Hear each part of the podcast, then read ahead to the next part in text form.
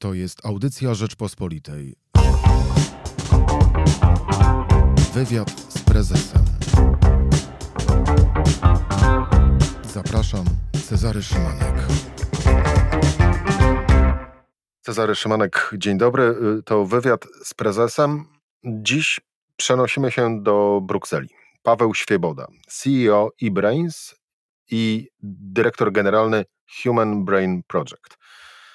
Dzień dobry, panie prezesie, choć właściwie Pawle, bo znamy się już wiele lat. Tak jest, dzień dobry, witam serdecznie. No to zacznijmy, bo zamieniłeś, można powiedzieć, bycie około polityki w Polsce na bycie prezesem, dyrektorem generalnym jednego z największych projektów badawczych w Europie. Ludzki mózg jest e, ciekawszy niż e, polska polityka, czy też europejska polityka? Obie rzeczy są e, super ciekawe, natomiast po 20 ponad latach zajmowania się sprawami europejskimi, w większości w Warszawie i później przez 5 lat w Brukseli, stwierdziłem, że czas na nowe wyzwania. I rzeczywiście z wszystkich możliwości, jakie istnieją, e, nauka wydawała mi się tym obszarem, e, w którym chciałem spędzić e, kolejne kilka lat. A w obszarze nauki trudno znaleźć większe wyzwanie od próby rozpoznania pracy ludzkiego mózgu. Można powiedzieć, że poza badaniem kosmosu to jest chyba taka druga najbardziej w tej chwili e, tajemnicza, ale też obiecująca dziedzina nauki, dlatego że mnóstwo się w tym obszarze dzieje dzięki rewolucji technologicznej, dzięki temu, że mamy dzisiaj mm, możliwości śledzenia, analizowania i rozumienia pracy mózgu, jakich e, naukowcy nie mieli jeszcze e, kilka lat temu. Do, do, do mózgu za chwilę jeszcze wrócimy, bo obstawiam, że mało kto wie, że oto Polak jest e, szefem jednego z największych projektów badawczych e, w Europie. E, ja zacytuję takie jedno zdanie z folderu informacyjnego dotyczącego projektu eBrains. Projekt Human Brains ma na celu stworzenie najnowocześniejszej infrastruktury badawczej, która pozwoli naukowcom i badaczom pogłębić wiedzę w dziedzinie neuronauki, informatyki i medycyny związanej z mózgiem. Paweł, no, wytłumacz, co wy tam tak naprawdę robicie? E, to prawda, to brzmi, to brzmi e, tajemniczo, e, ale w, tylko i wyłącznie dlatego, że, że jest to super złożony obszar. To co, to, co mamy w głowie, to jest jakby najbardziej złożony, niewątpliwie organ ludzkiego mm, organizmu i próba mm, zrozumienia procesów, e, jakie tam zachodzą, e, no wymaga po prostu bardzo skomplikowanych narzędzi. My te narzędzia w tej chwili tworzymy. One rzeczywiście Tworzycie narzędzia, miały... czyli co?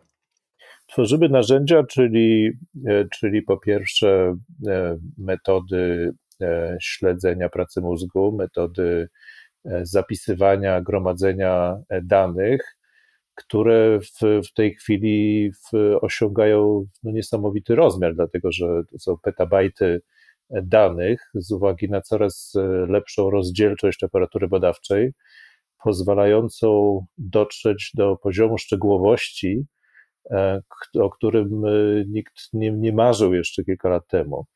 E, więc stąd się biorą rzeczywiście niesamowite ilości danych. Zatrudniamy siedem z europejskich superkomputerów po to, żeby te wszystkie dane e, przetworzyć. Dane ściągane, przepraszam za być może głupie pytanie, dane ściągane z ludzkich mózgów?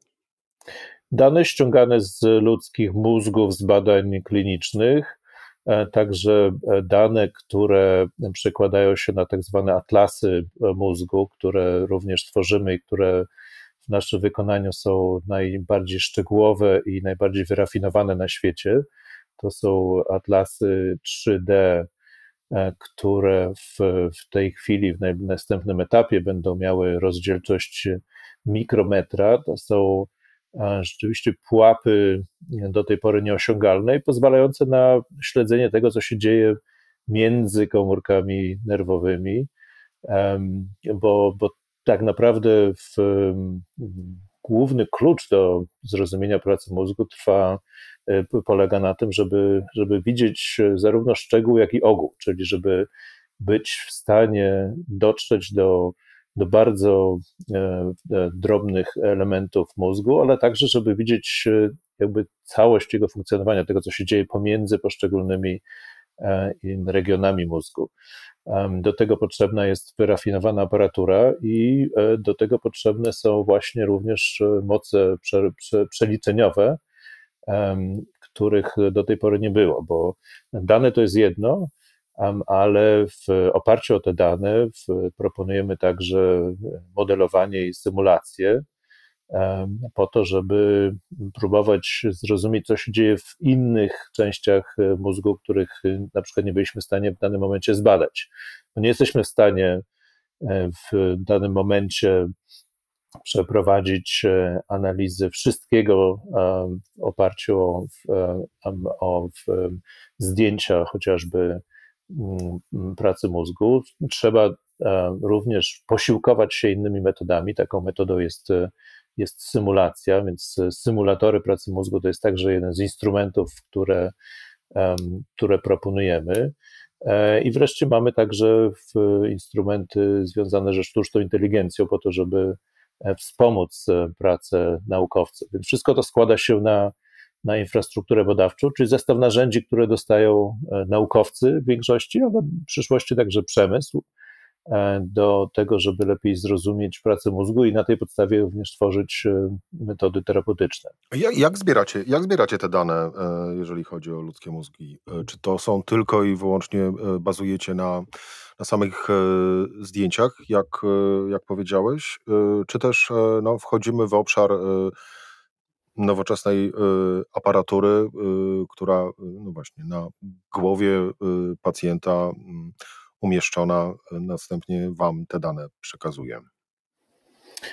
Potrzeba jednego i drugiego.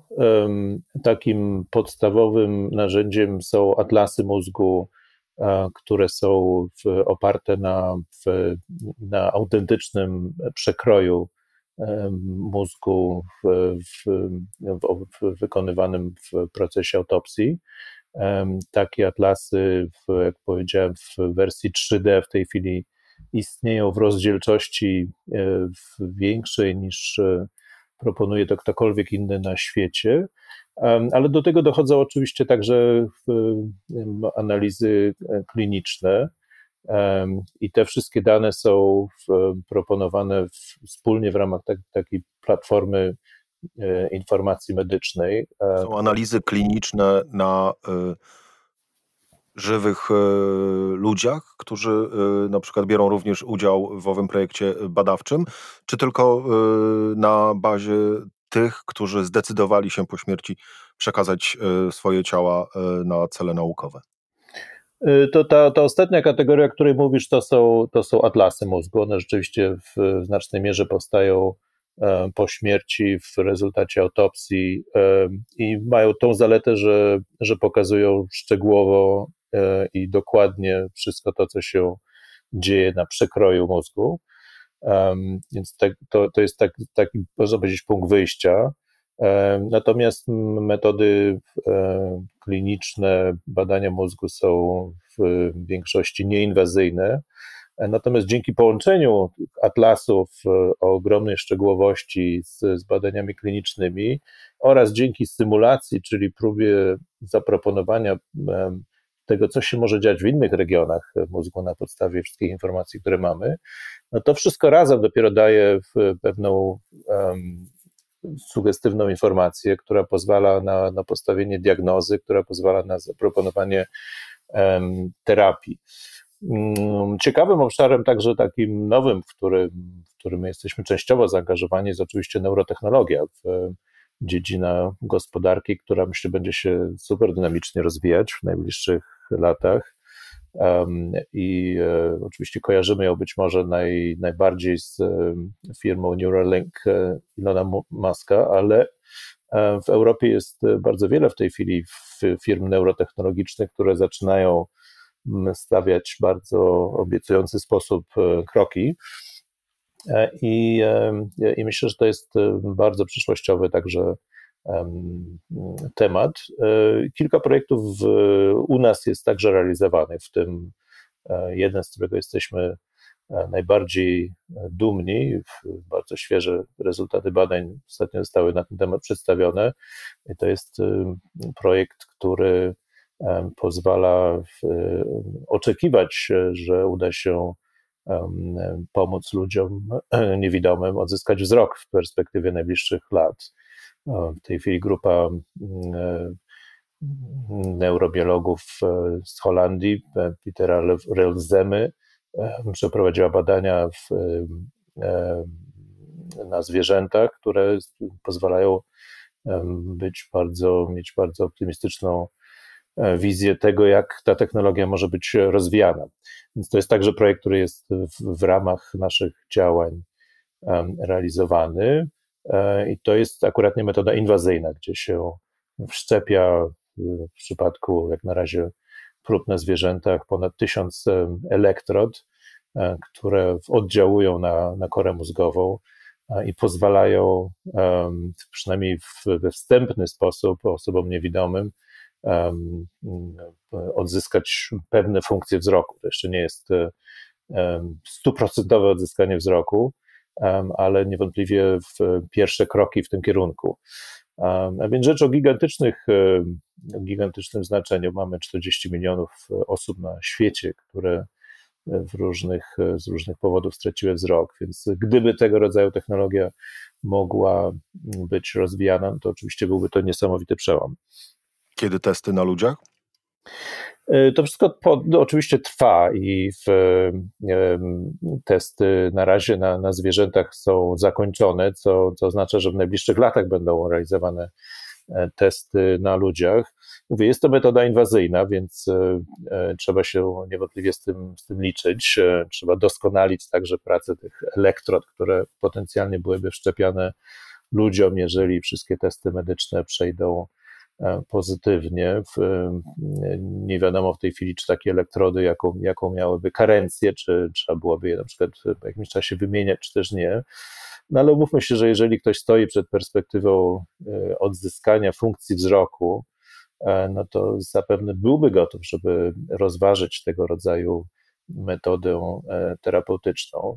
Zresztą bardzo szybko się jakby nie było przyzwyczajały do tego, że e, chociażby w kardiologii e, metody inwazyjne są stosowane, są szczepiane rozruszniki serca.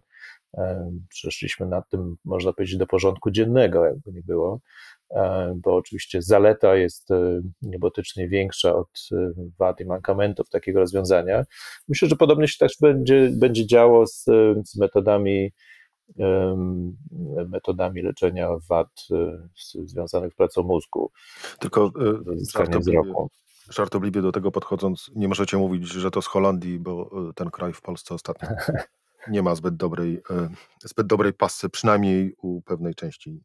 Na, na, na, szczę na, szczęście, na szczęście projekt, którym kieruję, jest, jest super europejski, w tym znaczeniu, że Uczestniczy w nim ponad 500 naukowców e, z całej Europy, z 16, również? 16 krajów. Z Polski w tej chwili nie, co jest, e, co jest oczywiście dla mnie też takim osobistym e, wyzwaniem, dlatego że... Nie, dlaczego? Dlatego, że nie ma takiej klasy naukowców, czy dlatego, że nie ma możliwości współpracy, czy też, i tutaj stawiam trzy kropki, są oczywiście wybitni naukowcy w, w, Polsce. Jest y, Instytut Biologii Doświadczalnej imienia Nęckiego Polskiej Akademii Nauk. Y, niedawno powstało Centrum Badań Mózgu Uniwersytetu Jagiellońskiego. Na pewno są wybitni naukowcy. Natomiast to jest duży projekt europejski, tak naprawdę jeden z największych na świecie, bo o budżecie miliarda euro w ciągu 10 lat. E, ale też projekt złożony, dlatego że trzeba w nim się umieć poruszać, trzeba mieć e, wypracowane mechanizmy, jak się w takim projekcie znaleźć. I jak, e, jak spoglądam na mapę tych 16 krajów uczestniczących, no to w ogóle Europa Środkowa nie jest póki co obecna. Oczywiście jest tak jakąś, no, jakąś kwestią mojej własnej ambicji, żeby Polskę i inne kraje regionu do projektu sukcesywnie wprowadzać, ale wydaje mi się, że, że jest tu na, na rzeczy coś głębszego, co ma związek z, z w ogóle niskim udziałem polskich i środkowoeuropejskich naukowców w europejskich projektach badawczych, czy też globalnych projektach badawczych, bo, bo to, co się dzieje u nas, nie jest nie jest czymś wyjątkowym. Mamy podobnego rodzaju sytuacje także w odniesieniu do innych projektów badawczych europejskich. Mam wrażenie, że potrzebna byłaby taka zmiana systemowa i kulturowa, e, żeby postawić w większym stopniu na, na zaangażowanie, na współpracę europejską, międzynarodową polskiej nauki, dlatego że korzyści są, są oczywiste. To jest wtedy jakby wpisanie się do głównego nurtu E, wydarzeń i do głównego nurtu w nauki w, na poziomie światowym. Więc to, wydaje mi się, że trzeba by coś z tym zacząć zrobić na, na, na poziomie naprawdę makro, e, dlatego że naukowcy są, ma, mają bardzo ambitne programy badawcze, natomiast z jakiegoś powodu się nie wpisują w, bardzo często w te szersze ramy europejskie i światowe. 500 naukowców, miliard euro budżetu w ciągu 10 lat, y, Polak na czele tego projektu. A ja tak słuchając Cię mam takie wrażenie, że y, trochę bawicie się we Frankensteinów. Y, w tym znaczeniu, że to jest coś zupełnie nieodkrytego, tak? I tak. E, to prawda, to prawda. I częściowo niektórzy neurobiolodzy uważają, że E, że coś mogło nie pójść tak, jak powinno, skoro najważniejsze odkrycia w tej dziedzinie nauki e, jeszcze e, cały czas nie zostały dokonane. Tylko, że często mówi się, że neurobiologia jest mniej więcej tam, gdzie fizyka była w XIX wieku, czyli przed takimi największymi, przełomowymi odkryciami. Ale z drugiej strony jest to także powód do optymizmu, dlatego że to oznacza, że najbliższe lata mogą rzeczywiście przynieść takie E, zupełnie przełomowe odkrycia, e, bo bardzo wiele rzeczywiście nie wiemy na temat e, pracy mózgu. Wiemy, jak, jak działają komórki nerwowe, ale na przykład nie do końca wiemy, w jaki sposób generowana jest pamięć, w jaki sposób przebiega proces myślenia, dlaczego nasz mózg zmienia z jednego regionu na, na inny, z jednego zestawu neuronów na, na inny. Mm, to wszystko jest cały czas jeszcze okryte, okryte takim płaszczem tajemnicy. Natomiast gdy, gdy mówię o rewolucji technologicznej, jaka się w tej dziedzinie do, do, dokonuje, dokonuje i dokonała w ostatnich latach, to takim dobrym zobrazowaniem jest fakt, że, że jeszcze kilka lat temu neurobiolodzy e, badali pojedyncze neurony, a dzisiaj mogą badać całe populacje e, neuronów, których mamy 86 miliardów, z których każdy ma tysiące połączeń z innymi neuronami, więc gdyby to wszystko ze sobą pomnożyć, to mamy olbrzymie ilości danych. E, I do tej pory badanie tego rodzaju populacji neuronów było po prostu niemożliwe, bo nie mieliśmy takich e, mocy przeliczeniowych, nie, nie było takiej pamięci. Dopiero teraz dzięki E, superkomputerom e, jako takiemu, takiej bazie do, do badań, e, możemy rzeczywiście śledzić to, co się dzieje między populacjami neuronów w różnych regionach mózgu, jak ta interakcja przebiega. I dopiero gdzieś w tej interakcji tak naprawdę leży rozwiązanie tajemnicy pracy mózgu. Więc można powiedzieć, że tak jak coś więcej wiemy z, z każdym rokiem o, o tym, co się dzieje w kosmosie, tak, tak samo coś więcej wiemy o pracy mózgu, ale w dalszym ciągu jest to jedna z największych tajemnic e, nauki, ale tajemnica, która być może w najbliższych latach zostanie, zostanie rozwiązana. To jak już rozwiążecie ową tajemnicę? Bo na pewno musicie robić też takie, y, takie plany, albo chociażby nawet przy, przy kawie, czy przy kieliszku y, wina, czy też na, w obecnych czasach na którejś z platform e, wideo, gdy, gdy, gdy spotykacie się w większym, e, większym gronie ludzi zaangażowanych w projekt, to na pewno e, o tym rozmawiacie. Dokąd te badania i posiadane dane mają Was i w ogóle nas również zaprowadzić? Co dzięki temu? Wspomniałeś już o tym, że być może ci, którzy nie widzą będą mogli za kilka lat już odzyskać wzrok, chociaż w pewnej części. Ale co dzięki temu moglibyśmy być w stanie jeszcze, albo chcielibyście, żebyśmy mogli osiągnąć? Ja powiedział, że trzy rzeczy są istotne. Takim punktem wyjścia jest y, samo zrozumienie pracy mózgu, dlatego że na tym tak dopiero mogą być oparte jakiekolwiek metody diagnostyczne i, i, i terapeutyczne, więc y, filarem tego projektu jest, jest, są pobudki naukowe, czyli zrozumienie pracy mózgu.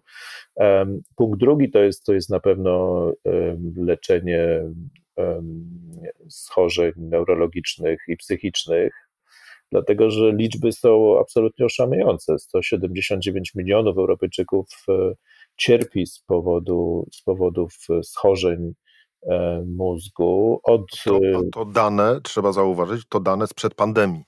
Bo pandemia... sprzed, dokładnie, to są dane sprzed pandemii, więc nie, nie obejmują aby całej eksplozji E, zaburzeń psychicznych, z którymi mamy teraz do czynienia. Można powiedzieć, że rozwija się pandemia wewnątrz pandemii, czyli że choroby psychiczne będą takim długofalowym zresztą skutkiem tego, co się e, dzieje w chwili obecnej. A natomiast ocenia się, że jeszcze, tak jak powiedziałeś, przed, przed pandemią jeden na trzech Europejczyków e, w ciągu swojego życia cierpi na choroby, zaburzenia neurologiczne lub psychiczne, od y, takich, z, którymi no, oczywiście można żyć, e, takim jak migrena, e, po choroby Alzheimera czy, czy Parkinsona, które są oczywiście dużo, dużo bardziej dramatyczne w swoich e, skutkach. Więc to jest, to jest olbrzymia część naszego społeczeństwa. W, na chorobę Alzheimera w Polsce cierpi 300 tysięcy osób, e, e, Parkinsona do 80 tysięcy osób. Koszty e, medyczne są ogromne. Prawie połowa, 45% kosztów całego systemu medycznego jest związane właśnie z tymi chorobami, więc tutaj priorytet jest, jest myślę oczywisty. E, i e, naturalnie mnóstwo osób na całym świecie pracuje nad e, metodami leczenia tego rodzaju schorzeń. Niemniej jednak dla nas jest to oczywiście punkt ambicji absolutnie centralny i, w, i myślę, że posuwamy się w tym kierunku, bo zanim, zanim jeszcze przejdę do punktu trzeciego, o którym nie zapominam, to, to chcę mhm. powiedzieć o jednej technologii, która, która jest także powodem do, do dużej dumy i to jest tak zwany wirtualny pacjent. To jest e, metoda, która, która pozwala e, dzięki właśnie temu poziomu, poziomowi szczegółowości, jaki osiągamy, e, zobrazować pracę mózgu na tyle, żeby wskazać rozwiązania terapeutyczne, chociażby w leczeniu operacyjnym epilepsji. W epilepsji jest tak, że 60% przypadków można wyleczyć farmakologicznie, ale w znaczną część e, nie. E, wtedy pozostaje tylko leczenie operacyjne e, i ten wirtualny pacjent, który, technologia, którą wypracowaliśmy, pozwala na to, żeby do, precyzyjnie zidentyfikować tą część mózgu, do której trzeba dotrzeć i, i gdzie, gdzie potrzebna jest interwencja operacyjna. Więc teraz pracujemy nad tym, żeby to, tą samą technologię także zastosować w leczeniu e, innych chorób, takich jak e, Alzheimer czy Parkinson, gdzie chociażby stymulacja pracy mózgu jest e, bardzo obiecującą techniką terapeutyczną. Natomiast wracając do mojej listy, trzeci, punkt trzeci, punkt trzeci jest związany z rozwojem technologii, dlatego że mózg jest niesamowitym źródłem inspiracji E, przede wszystkim dla rozwoju sztucznej inteligencji. Jest mnóstwo e, podobieństw między tymi dwoma obszarami i zarówno my korzystamy z e, instrumentów sztucznej inteligencji, dlatego że mamy te ogromne ilości danych do przetworzenia, a więc sztuczna inteligencja jest tym pomocna, żeby z takiej ilości danych wyciągnąć właściwe wnioski, ale także sposób pracy mózgu jest inspiracją w rozwoju sztucznej e, inteligencji i będzie w dalszym ciągu e, inspiracją. E, najlepszym przykładem jest również odkrycie bardzo świeże, bo sprzed kilku miesięcy, doty, dotyczące tak zwanych uczących się algorytmów. I żeby pokrótce to wyjaśnić, w mikroprocesory zaciągają e, z, z pamięci wszystko, e, co te mikroprocesory zawierają, podczas gdy nasz mózg e, zaciąga z naszej własnej pamięci tylko to, czego potrzebuje. Jaki jest tego efekt? Efekt jest taki, że wykorzystuje znacznie mniej, mniejszą ilość energii do tego procesu niż dzieje się tak w przypadku komputerów. Tak naprawdę mózg potrzebuje jednej milionowej energii superkomputerów, e, zaledwie 20 watów, e, do osiągania niesamowitych rezultatów. A więc te samouczące się algorytmy mogą być także stosowane przy wdrażaniu e, sztucznej inteligencji, powodując ogromne oszczędności na zużyciu energii co jak wiadomo jest y, gigantycznym y, wyzwaniem już w chwili obecnej, a będzie coraz większym w związku z, z rosnącą ilością e, danych. A więc ten trzeci obszar to jest tak naprawdę to jest tak naprawdę wpływ, jaki zamierzamy wywrzeć można powiedzieć już wywieramy na rozwój nowych technologii, w tym zwłaszcza, zwłaszcza sztucznej inteligencji. Więc e, takie są trzy obszary. To ja dorzucę czwarty, Paweł, który tak być może być może gdzieś on w waszym e, naukowym e, podejściu do, do, do sprawy gdzieś już funkcjonuje, aczkolwiek bez wskazania czasowego. E, I nazwę ten czwarty obszar bardzo tak po, potocznie, e, czyli e, czytanie w myślach i bądź też, albo i również e, zgrywanie pamięci na nośniki kto wie, być może, być może e, i tego rodzaju e, ambicje kiedyś e, znajdą się na agendzie. Dzisiaj, dzisiaj tam nie ma w sposób bezpośredni, dlatego że takim dużo bardziej doraźnym wyzwaniem są, są chociażby wszystkie kwestie związane z, z, ze zdrowiem publicznym i schorzeniami neurologicznymi. To jest, to jest można powiedzieć, takie super bezpośrednie wyzwanie, bieżące. Natomiast y, absolutnie wszystko, co się dzieje na polu lepszego zrozumienia pracy mózgu, będzie, będzie miało swój ciąg dalszy. To, to nie ulega absolutnie wątpliwości. Bo to moje też pytanie, Paweł, tak naprawdę prowadziło do, taki, do, do, do kolejnego, a mianowicie, czy y, nie boicie się, że te wasze prace dane, które zbieracie, wnioski, które z tych danych wyciągacie i e, tworzone dzięki temu różne rozwiązania, czy to terapie, czy fizyczne, fizyczne urządzenia materialne, czy one y, mogą zostać wykorzystane przez szarlatanów, mówiąc w cudzysłowie, i w spo, nie w sposób taki, który z kolei przyświecał Wam, zbierającym te dane i tworzącym nowe rozwiązania.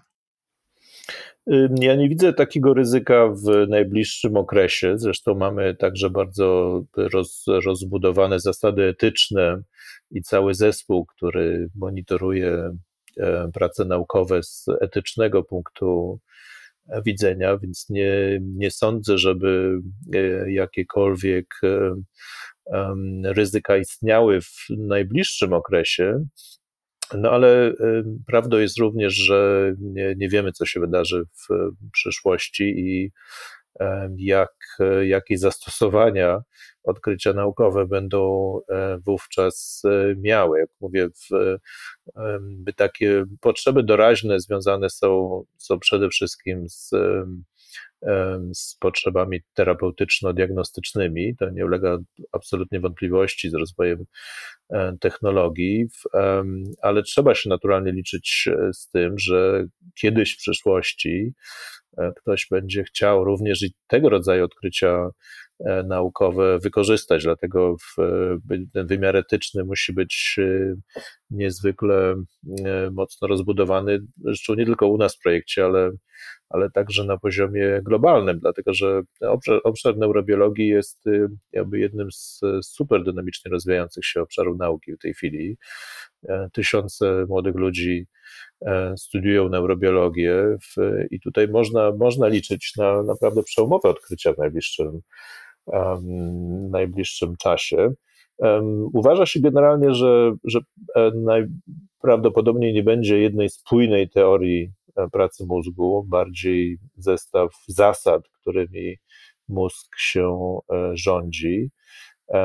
To wszystko z uwagi na, na stopień złożoności, więc być może natura wbudowała w, w sobie pewnego rodzaju e, sposób zabezpieczenia przed tymi e, ryzykami, o których e, mówiłeś, ale natura naturą, sami także powinniśmy być mądrzejsi przed, przed szkodą, a nie po szkodzie. To nie ulega dla mnie wątpliwości, dlatego ten wymiar etyczny, ale w wymiarze globalnym, ponieważ tutaj także trwa pewnego rodzaju E, wyścig e, o, to, Właśnie, a propos, a propos owego wymiaru globalnego. E, z Elonem Muskiem wy współpracujecie czy konkurujecie? A jeżeli konkurujecie, to kto jest lepszy?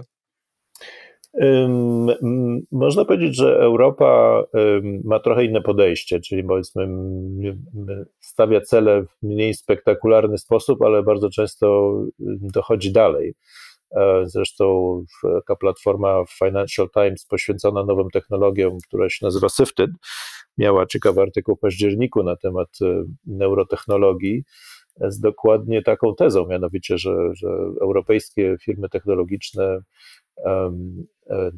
idą dalej niż Musk, ale mniej wokół tego jest niewątpliwie rozgłosu. I, I, mam wrażenie, że to właściwie odzwierciedla sytuację, dlatego że my mamy wiele rozwiązań na etapie badań klinicznych.